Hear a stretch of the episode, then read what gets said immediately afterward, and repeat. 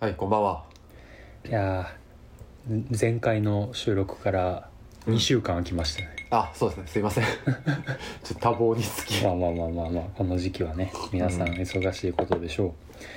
う、でその2週間の間にね、はいい、あのいろいろ決まりましたえらいトピックが溜まってる気がするね。めちゃくちゃいっぱい言わなあかんことと言わなあかかんことをてか自分で出したんやけど、ん。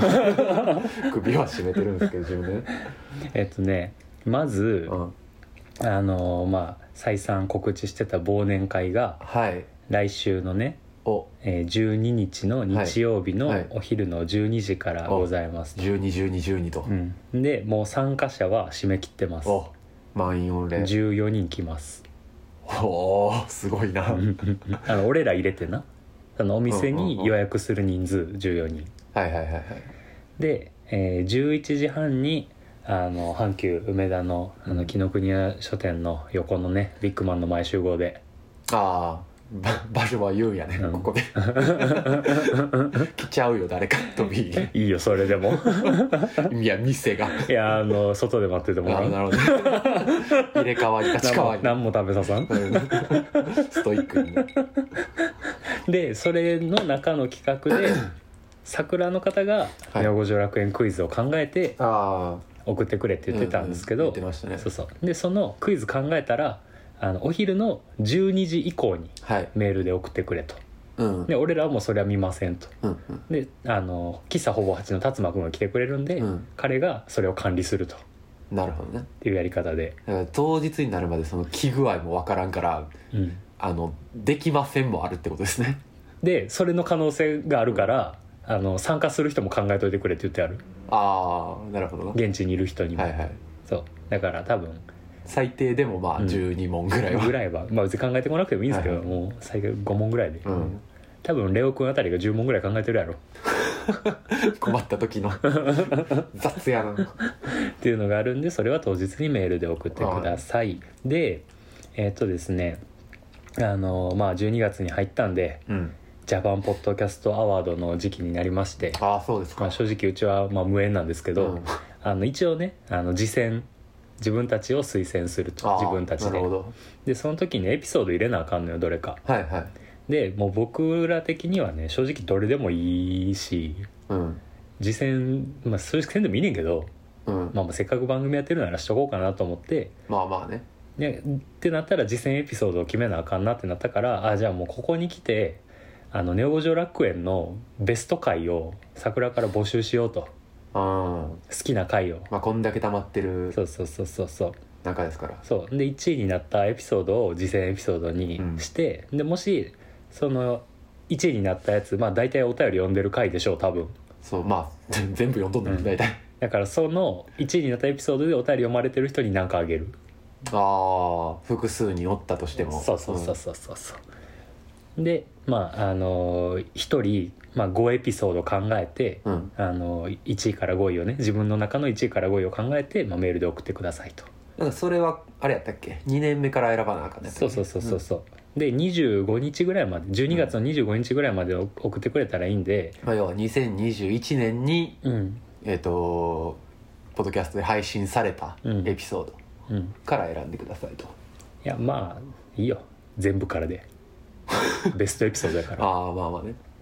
もう全部から選んでくれてもいいので、とりあえず、まあ、あと25日までギリギリまで待って最新回含めて決めてくれてもいいのでうんはまあそんな感じでそれも募集しますと、いはいえーであのー12月にうん今言ったクイズとこの好きなエピソードのお便り含めて、うん12月にお便り送ってくれた人には年賀状を送りますと、ああいいやんうん、だからまあ年賀状、まあ、いらない人は別にそのまま普通に送ってくれたらいいんですけ住ど、所なしでねその欲しい人は名前と住所とあの郵便番号をはいはい書いて送ってくださいと年賀状を僕のあのうん家からね、送るの でもうすごいノープライバシ ーでノーガード戦法でうん、やらせてもらってま す、はいであともう一個あの冬グッズを出しますとああはいはい、うんそれ言ってなかったっけ言ってたっけ出てない、えー冬グッズ新しいロゴをねああ考えましたんではいはいはいはい、見ましたか、見た見たうんいい感じでしょなんかカラフルなやつ、ね、 絶妙に冬っぽいポップなうん感じのやつと、あとはねあのイラストレーターの、まあ、ゴイちゃんって子がはいいるんですけれどもあのジューストークのはいあのパーソナリティのツイッターアイコンを書いてらっしゃる、同じくポッドキャストやってる子ねあの不機嫌ボーイっていうシリーズでね、う、ん、機嫌悪そうなうんそうそうそうふてでこいそうそれをネオ五条楽園うの僕と陽一の顔で似顔絵を見まねしたよ書いてくださって今日持ってきてるんであ陽一吸ったやつ陽一くんの分ですあ来ましたかエクセルサイズどうぞ いやねいやこれ今見たんですけど、 はいあの可愛らしく描きすぎやよ 美化がすごいこんなこんな可愛らしく ない70倍ふてこい可愛らしいこれ可愛らしすぎる上にあの俺ら大体機嫌いいからなそうなよっぽどのことがあった とそうやねもうあれやんあの妹からお便り来た時の陽一やああんそうやな そうそうその時の俺ほんまですわいやでもすごいねあのまあ依頼して、うんもう快諾してくださって、はいでまああのちょっと交換条件にねゴイちゃんのあの名刺を僕がおごりで印刷しますとああなるほどそうそうそうそうでそれ交換条件でねはいはい、はい、作ってくださってまあちょっとある意味そういう意味では宣伝にもなりつつお互いのそうそうそうお互いのね、まあ、実際あのゴイちゃんこの前あの錦糸町のパルコでポップアップショップに出店された時にうんあすごいねそう名刺配ってー好評だったって連絡もくださってよかったですすねごい活躍されてるんでね本当にありがたい限りなんですけれども、まあそういう感じでちょっとこれからも関わっていけたらと思っておりますので、ははうんその説はねありがとうございまあしりたがとうございますはい、で冬グッズねちょっとまだ2個ほどあの考えてるのがあるんですけど、まだちょっと形になってないのでできそうだったらまた発表します、はいなので発売がまあ年末ぐらいになればいいかなと思ってます、うんなるほどねまあ要はあの必要経費をあの2021年内に納めたいと いうメーカーみたいなことし てるメーカーが年度末にかけて広告費やたら出してくる感じや節税 節税のために税金対策やねはい、えー、ほんでもって今日は新しいステッカーをねまたローソンで出したのでまたそれも、ねああそれもねツイッターはかい、なん欲かしいで人は言ってましたね勝手に買ってくだ さい勝手に買って勝手に切って 勝手に貼ってくださいはいぐらいかなはいはいほんでもってね今週はあのーまあ、先週休みやった分を含めてうんお便りがね、そうねいっぱい来てましたいっねぱい来てますんでね、はいまた読めるところまでね読んでいきたいと思いますので、ということでね今週も「五十楽園」始めていきたいと思います。風邪ひかないでね五条楽園五条楽園っていう元遊郭街いっぱいやかす五条楽園スタジオってなんですけど娯楽スタジオ娯楽スタジオあいいな娯楽おおいうことお前お前ネオ五条楽園中止だ中止じゃあ早速ねはいできたいと思いますえっとねまたあのジンを買ってくださってベースの備考欄にねうんメッセージを書いてくださった方がいらっしゃいましたジンはまだ売ってるんやったっけ出ますまだ在庫ありまなるす、ほどね一応あの忘年会にもね持っていくのでああ参加者はねほとんど持ってるかなあーこの人うんまあまあまあでもあのあ一応ねあけびのねなっちゃんにもちょっとあげようかなと思って、まあ、いらん かもしれない、いらんやろな決しているもんではないなえーはい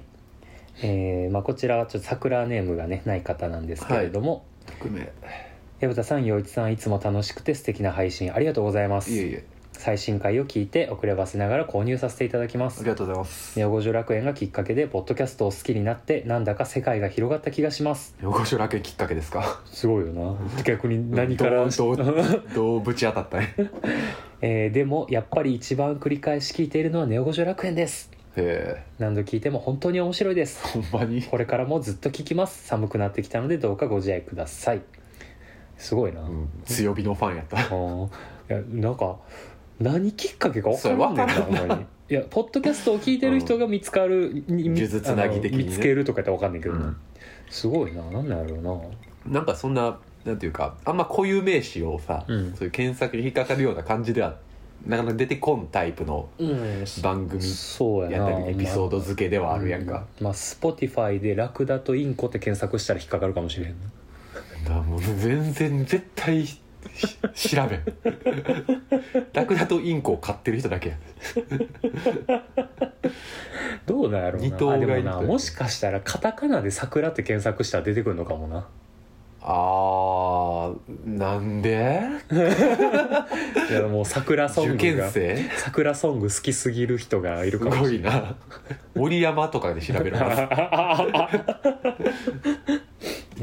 まあまあまあまあそんな感じでね、うん今ベースの備考欄からまたご紹介させていただきまして、はいでねまだまだもう今日はねちょっとスピーディーに読んでいきたいと思いますのでね物が何せ多いからねではね次桜ネーム、ユミムーさん、はいおゆみさん久しぶりな気がしますが大変ご無沙汰しております、ユミムーですおお久しぶり矢蓋さん陽一さんご無沙汰しておりいまえいすえこちらこそ英子さんの恋人を読み終えたら投稿しようと思いながら早数ヶ月夏場は仕事が忙しくポッドキャストもなかなか聞けず、うん落ち着いてから聞いてみると、えーことがいろいろ進んでいて未だに追いつけておりません、えー10月頃にやっと仕事が落ち着き英子さんの続きを読もうと思って5巻を手にしたのですが、はいすっかり忘れており読み返して未だ2巻の半分ですまあちょっと難しいよな、まあまあまあ覚えとくんがえー耐えきれずの投稿ごめんなさい、うん最近はポッドキャストも浮気気味ではい地元徳島の特勤マッシュのポッドキャストを聞きすぎておりますいいじゃないですか面白いですからね、えーそこでせんべいの話でネオ五条楽園とつながった時にいても立ってもいられなくなり、筆を取っております、 つながったなえーまだ注文していないのですがおせんべいを買って親や行きつけの飲み屋のババアたちに渡したら喜ぶだろうなと想像しながら今日過ごしましたバーバーでいろいろ伝えたいことがあるようなないような、あるけどもう手が疲れてきましたこれから寒いですがお体ご自愛ください軟弱者やなねって最後に書いてあるえね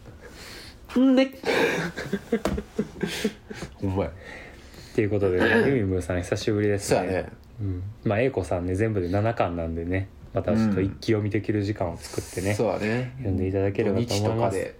パパパッとね、読めたらね追伸、おえーもう一通来てまして、はいユミムーさんからはい追伸ちなみに今日「とんかつ DJ あげ太郎」の実写の映画でなぜか泣いてしまいましたそうなんやそういう映画なんやえー今英子さんを読む前に「太郎は水になりたかった」を読んでいますああそっちいいですね水っていいですねどうなどうしたあのもう「あげ太郎」の話、うん 何も関係ない油やろどっちかというと、 でこれあれやね大橋宏之先生うのんあれやね、はい、目が変 な人ねい、やーんでね、うんあのもう一通あのメールの方でもねついつい心うん、ついついシーンが来てて、これもう俺声出して笑ってました メールの方で、はいえーユミムーですはいちなみに行きつけの店の雰囲気を伝えたく写真を送らせていただきますおねうんはやってんのもうこ もうな味のある味がある飲みね屋さんえ回転したてなんてぐらい花あるけどお前や なお前やなお前やな佇まいボロボロやけど、うん老舗っぽいけどもうババアやがなほんま俺さもうこのピンク色の さカーラーを頭前に髪につけながら働いてるおばさん久しぶりに見たわすごいよね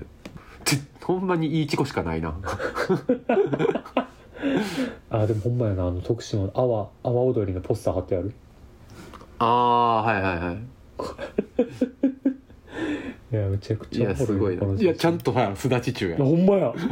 いいです手前にね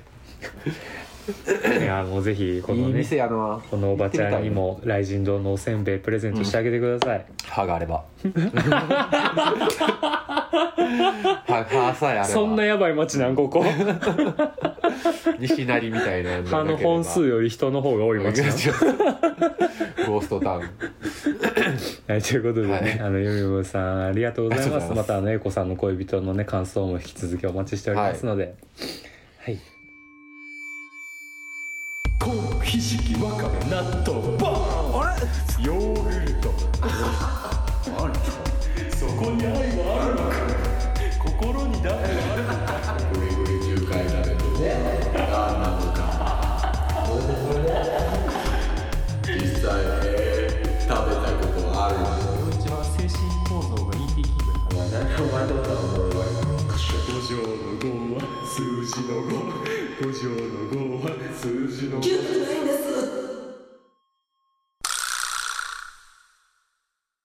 はいじゃあどんどんいきますよ、はい桜ネームお散歩マンさんおうおう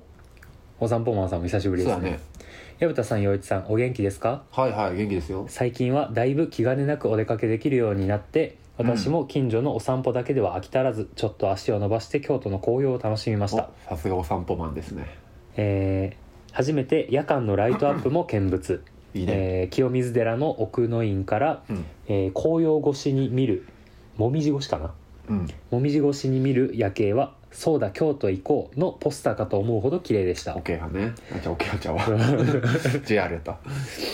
さて先日の一日涼太さんのお便りにあった京都のお寺法然院はいはのい件ではっと思い出しましたおなんすか松虫姫鈴虫姫を出家させて死罪となった十蓮さんと安楽さんの悲しい話をはい以前夫が熱く語っていたからですほ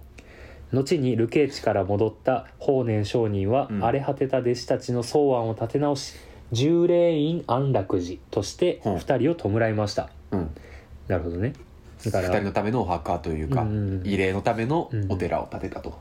それは法然院の少し南にあってうん普段は公開されていないけど法然院と同じくかやぶきの門が印象的な趣のあるお寺です、うんえー夫はその安楽寺を訪れて大層気に入ったようでほうお寺の由来を話してくれたのでしたへーさらに私が気になったのはこの安楽寺のかぼちゃ供養という行事、うんえー中風あのー中風ってあれか手足が動かなくなるやつああはいはいはい、にならないよう祈願して、うん、 7月にかぼちゃを食べるとかへえそこで食されている鹿型にかぼちゃの姿がちょっと可愛いんです、ちなみにこの鹿型にってあの俺らがあの読まれへんって言った住所ああはいはいはい、えーあちこちのお寺で年間通していろいろ行事がありますね、えーコロナ禍でどうなっているかわからないですが京都なら常にどこかで何かしらやっていそうですねまあそうね矢蓋さん陽一さんも娯楽スタジオを飛び出して何か面白そうなものを見つけたらまた教えてください、えー寒さに向かいますのでどうかお体にお気をつけてとともともなるほど桜の間でも法然院してる人が他にまあもねいらっしゃったと、旦那さんがリベラル坊主の影響を受けてたとで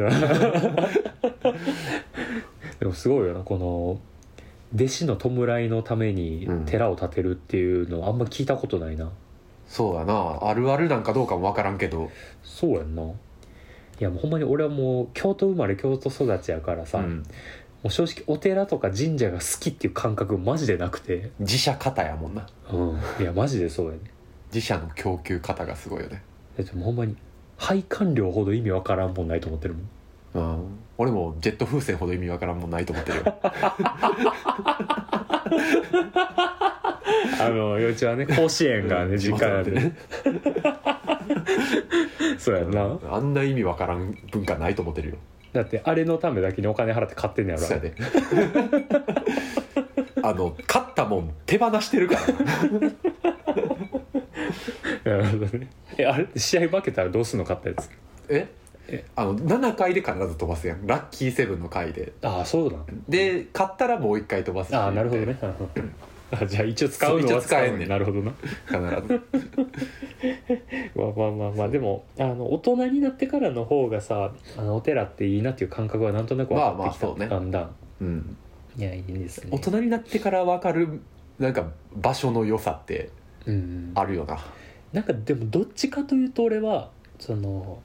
あ京都のお寺ってすごいみたいな多分他府県の人が感じる、うんなんかその趣とかよりかは、うん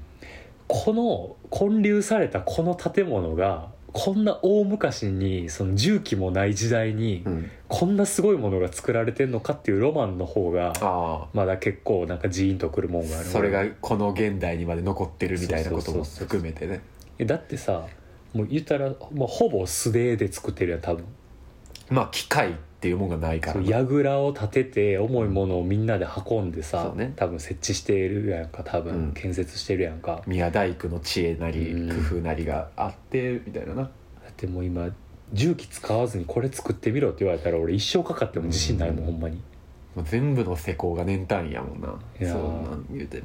でしかもさなんかまだ鎌倉時代とかさ安土桃山江戸時代とか行ったらさそのお寺というものができてからの歴史が深いからさ、まあノウハウがあったりねなんやろうけどさ、もうあのマジであのあそこあの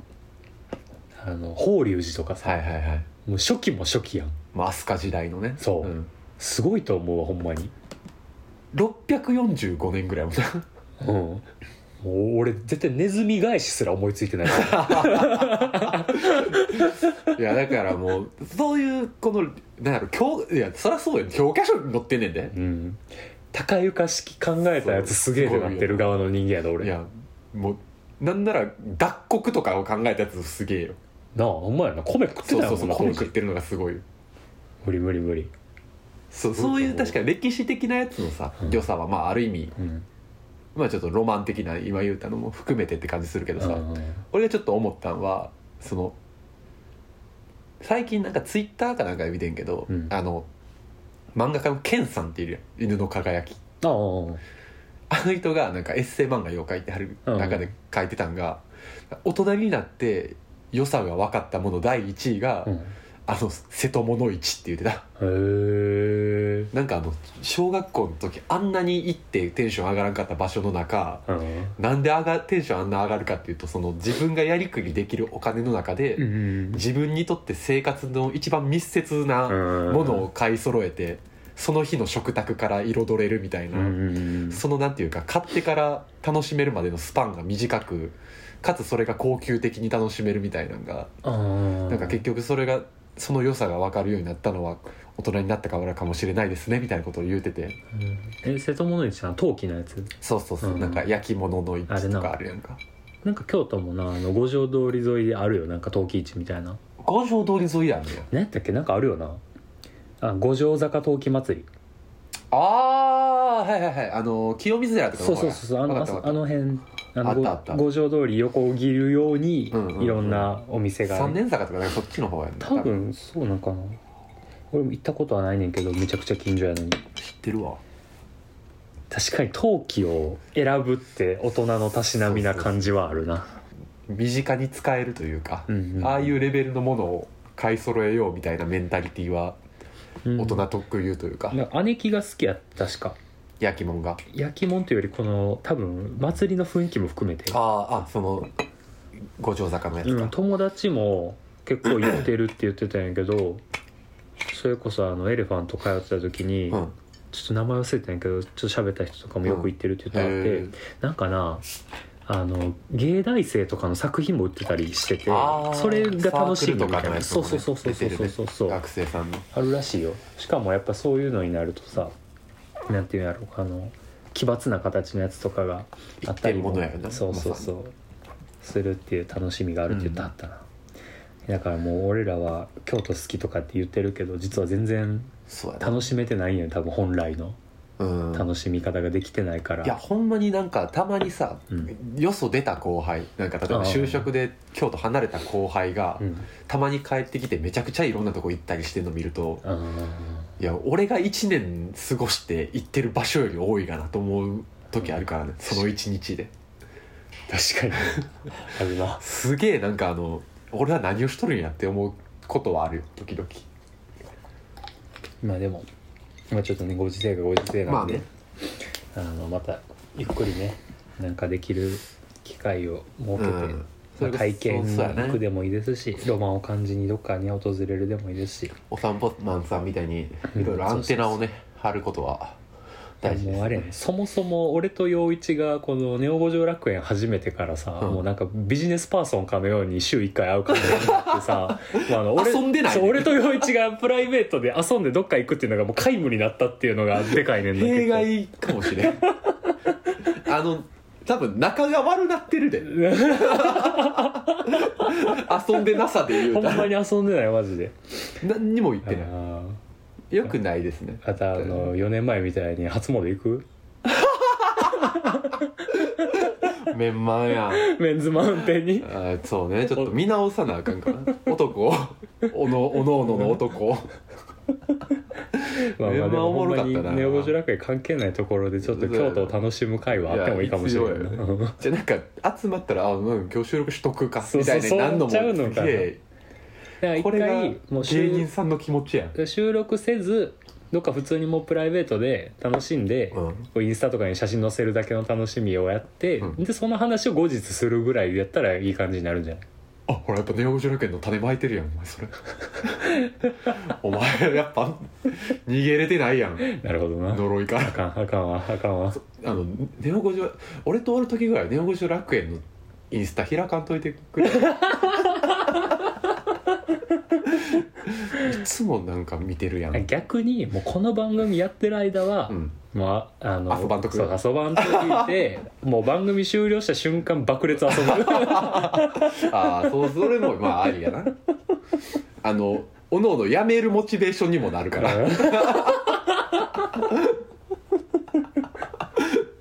そういや男性で続けるよりは全然よやめたら遊べるやんっていう方がいやだから俺と陽一が、あのこの番組ややってる期間に遊ぶとしたら、もうこのこの番組聞いてへん共通の友達を挟むしかないでもうああーそうやな大学の後輩とそうやかそなうそうそうそうやそそれがないとなそうそうそういらん意味わからん春日井が必要やね、いらんかすがい いららん春日井いるいるい るいるいんいる、んねんなこの場合いやほんまやなうん、まあまあまあまあまあ後々ねまあなんかうんあれでまあどっちにしろちょっとねあのもうちょっと遊びに行きやすいご時世になってからね,、でもできたらいいなと思いますのでということでね、お散歩マンさんもね、またいつでも京都にお散歩しに来てくださいそうですねありがとうございますありがとうございます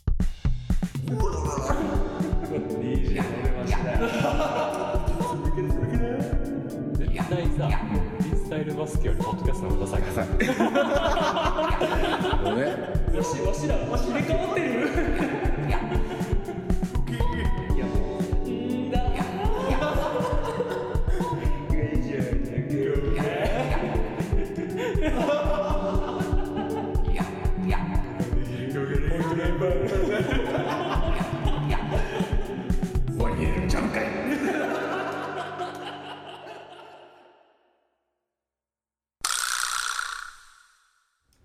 では続きまして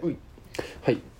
えー、矢蓋さん陽一さんこんにちは、誰だえー、雷神堂 SNS 担当改め歌種と申します浜ちゃんのお姉さん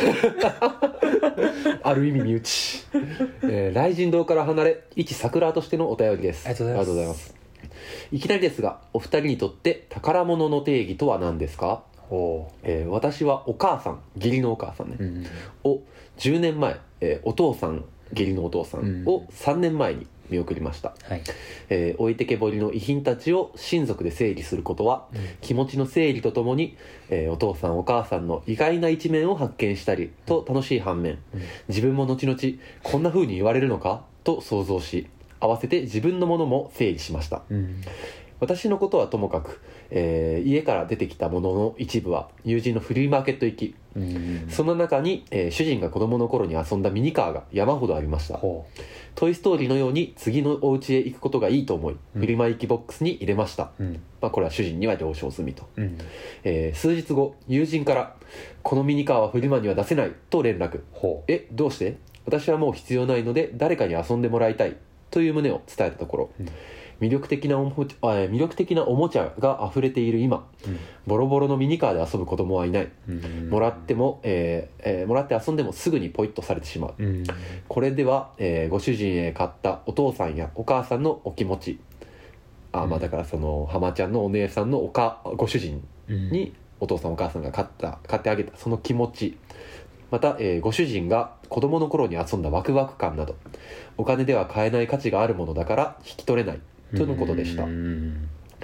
遊ばなくても家のどこかにひっそり隠しておいて次の世代が遺品整理などで見つけた時にワイワイ語り合えばいいこういうものを宝物と言うんだよとうん衝撃を受けましたうん第68.5回の楽しいエステートセールをを聞いてそんな出来事を思い出しました、なるほど改めて宝物ってなんだろうと思ったのでお便りさせていただきましたこれからも応援していますありがとうございますありがとうございますなるほどなるほどな何度か出てきている宝物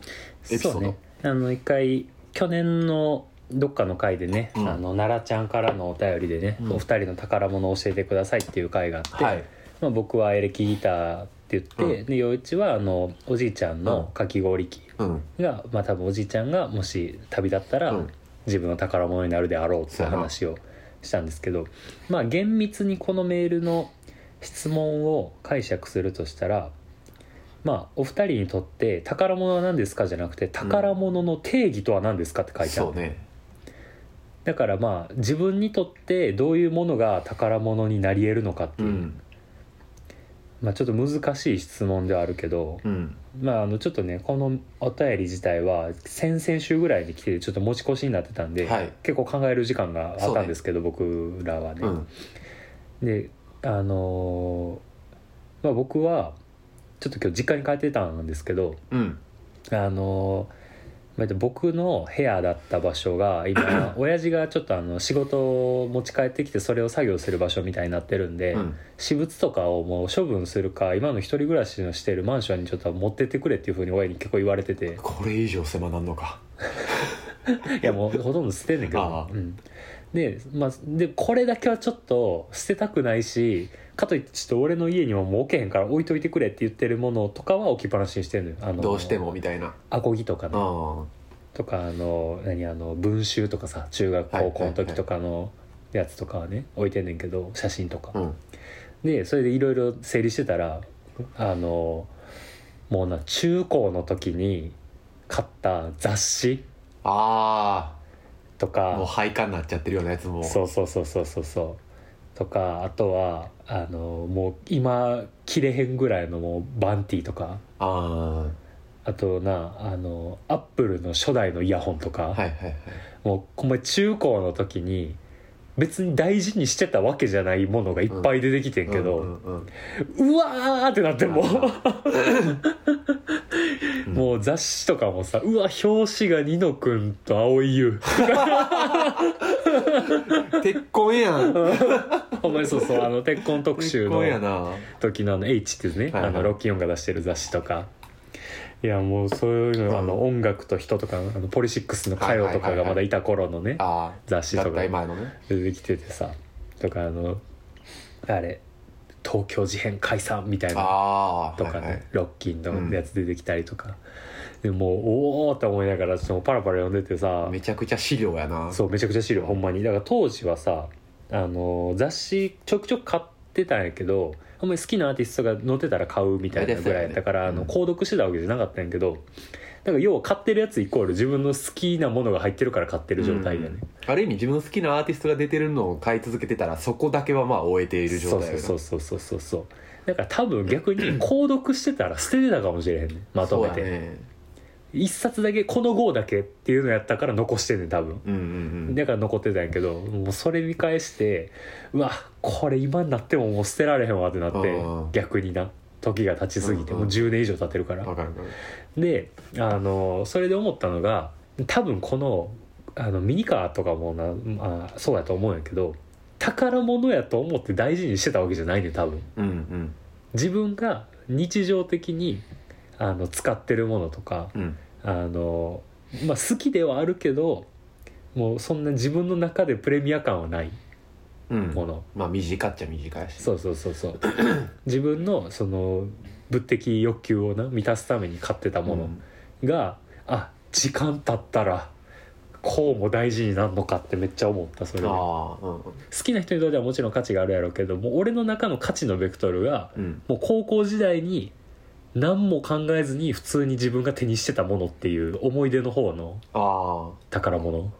ていうのがやっぱりあ定義10代20代から10年以上経つとああ芽生えるんやなって実感したはいはい部屋の整理をしながらうん手離れがあったから多分宝物になってるよなそうやねんなきっと持ち続けてたらなんかそんなことなかったかもしれへんねそうそうそうそうそう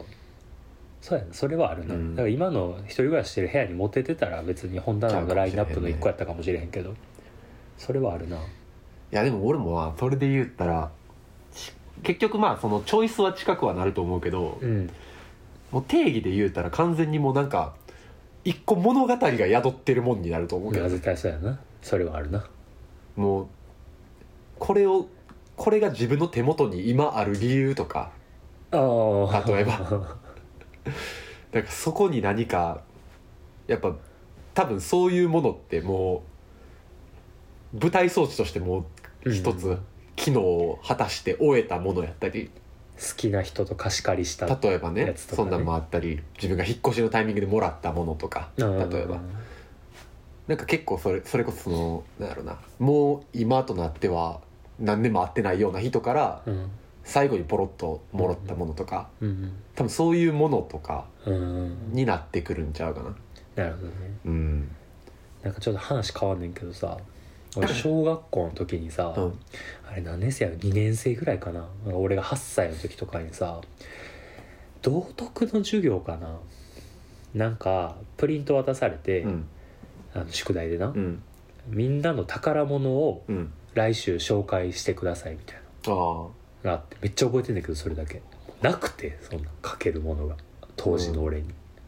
俺この8歳という身でうん自分にとっての宝物って呼べるものあるってめっちゃ自問自答しちゃって、宝物足りえるもんがうん、でもちろんさあの親に買ってもらったおもちゃとか、あの誰かになんかもらった手作りのものうんうんとかになるんやろうけどさもしかしたら他まあのちっちゃいもん時から使ってたなんかとかねとか自分で初めて作った何かとかがなるんやろうけかどもねそれでも該当するものが自分の中になくてうん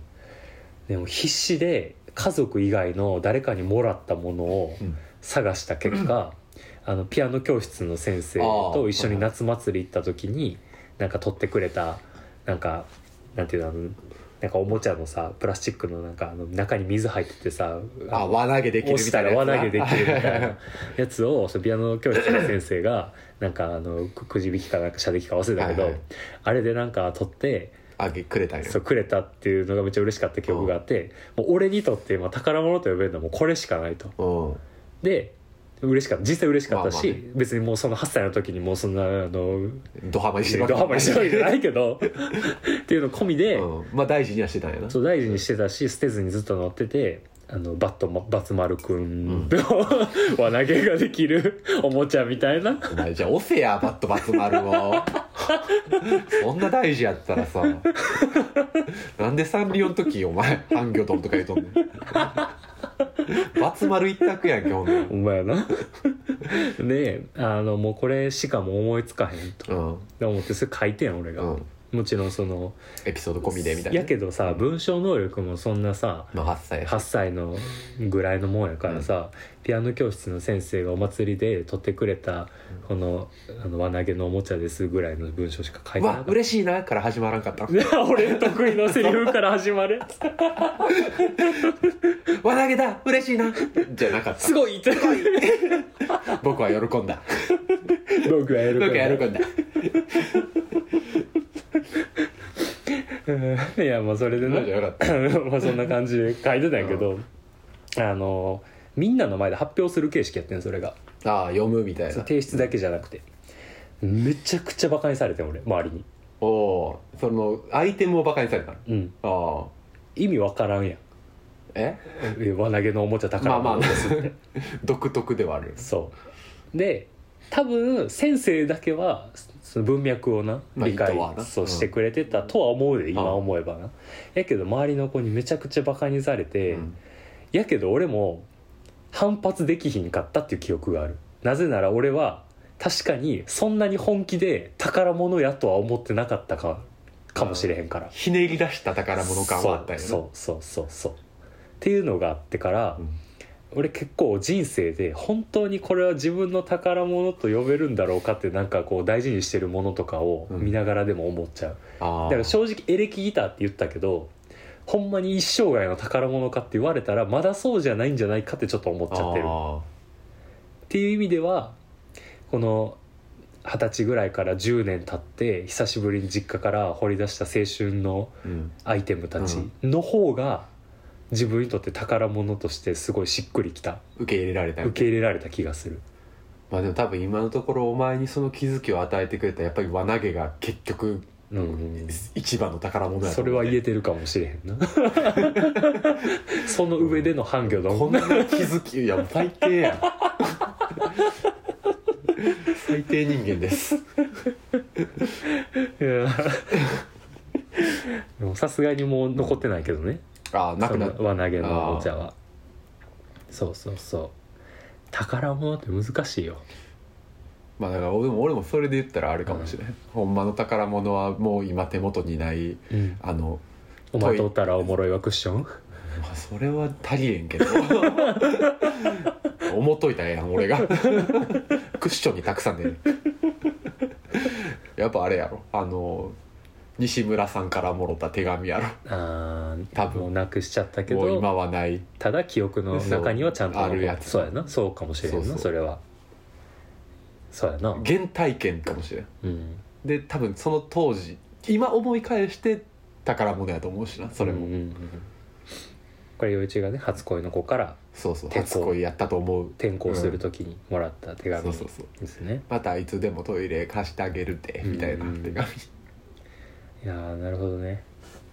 でもまだ更新できる気はするなそうね、まあうん追い先長いですからおそらそうくそうそうそう何が宝物になるかが楽しみっていう風な考え方は面白いかもしれんなうんそうねだ多分そのくし苦労して手に入れたみたいなもんって案外そのそれが目的やったりしてまうからああゲットがゴールになっちゃうそうそうそうそうだからあんまりトロフィーとかってならんやんかうんうんうんうんそうやな何かその自分の名誉を称える賞状とかさまあ分からん例えばそのピアノのコンクールとかでじうん優勝したとかそんなんやったら、まあ、その思い出自体は宝物やけどだから要はあの成果を可視化しただけのものでしかないからそうな症状には宿らんと思うんだよそうやねなそれってなんかそんなことより練習に基づくものというか魂が宿ってるもんねそうそうなんかあ俺バッシュ捨ててそうないそもうんそうそう今それやと思うもん俺もバレエとかバなんかそのそれこそバスケで優勝したならトロフィーよりやっぱバッシュの方がうん捨ててないうん、になると思うのよな、親に捨てろって言われてるけどうん、俺はスパイク捨てられたお前のおかん容赦ないなよしない クッションといい あのなんあのくっさいって言って捨てられたよいちゃん分からんも んなあの俺が反論できんと理由で捨てられたよいちゃんでも学びになってあうん臭くなったら宝物じゃなくなるんやってっていうかまあそのく草かろうが宝物やけどその親は関係 ないんやねなるほどそれは学んだこういうエピソードやったら他の人もねいっぱいなんかありそうやんないろんまなあそうやろね形は違えど、うんいやまあまあ、これに関してはあのー、まあ、うたたねさん浜ちゃんのねおはい姉さんの、あのーご家族の宝物の話やったんで、ぜひうんうたたねさん自身の宝物が何かねまた新しくあのありましたうら、んいやでも義理パパ義理ママのねあれやかそいのやていうかさちょっとごめんさらにちょっと話追加すんだけどさ、あのこの前雷神堂があのテレビで出てああうん取材かなんかでそううんそれがちょうど あの先代社長が趣味で買った骨董品をあの 鑑定士に見てもおいらう何ってでもいう鑑定なんやろおい嘘やろあの何でも鑑定なんじゃないねんだけ どちゃうんよそうあのなんていう番組やったかなちょっと浜ちゃんが LINE で教えてくれたんやけどどんなつながり方してんねんああ出た01、ああそうそう「01」っていう番組にねっ地域のやつみたいなぽいな多分うんその5分番組みたいなあこいれやもうもう削除されてるわあほんまにうんあそうか見えへんかったのじゃんでそれで、まあ、あの雷神堂と浜ちゃんが出てて、うん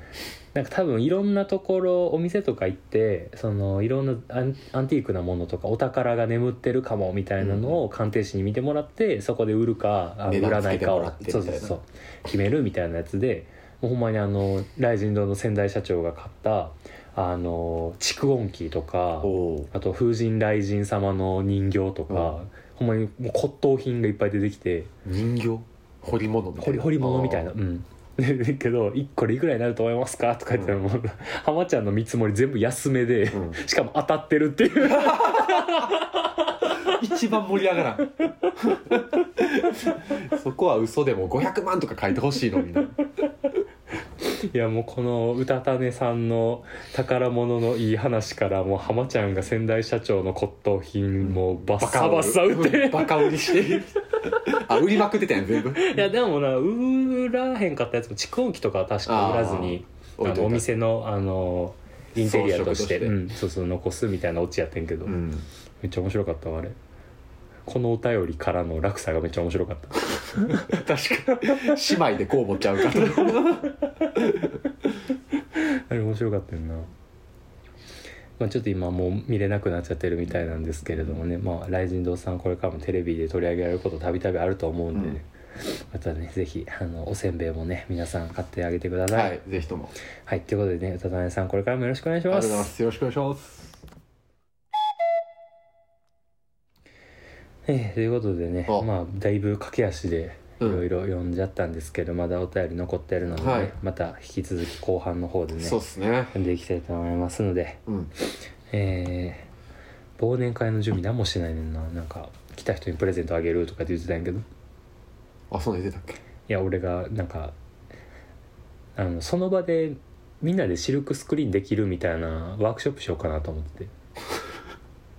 うんいいじゃないですか。うん、いやだってトークだけで持たせまなあまああ確かにかんのちょっと厳 しいまあちょっと忘年会ねいろいろなんかもうちょい面白いことできたらなと思ってるんで、うん。なんか考えますほな、会場、御社がええんちゃう。 いやそれは薮田さん何やってんすかってなるやんゾロゾロ。老若男女。老若男女引き連れてマルチスかって言われる。どうやら薮田さんが仕切ってるっ ぽいそれはちょっときつい。まあ待ていや待てよりあのご飯食べれるまあまあのねがねうんメインなんでそうねねあけびのはいお店の紹介も兼ねてなんでまあまあまあ一案ね。まあちょっと。面白いの考えるんでねはい。あのツイキャスもやる予定なんでうん。あの参加できない人はそっちでであの収録も多分するんでうん。一応アーカイブでそ聞うやけねるようには収録はするね。そうそうしたいと思いますのはでいまああと1週間皆さんお楽しみにお待ちくださいお願いします。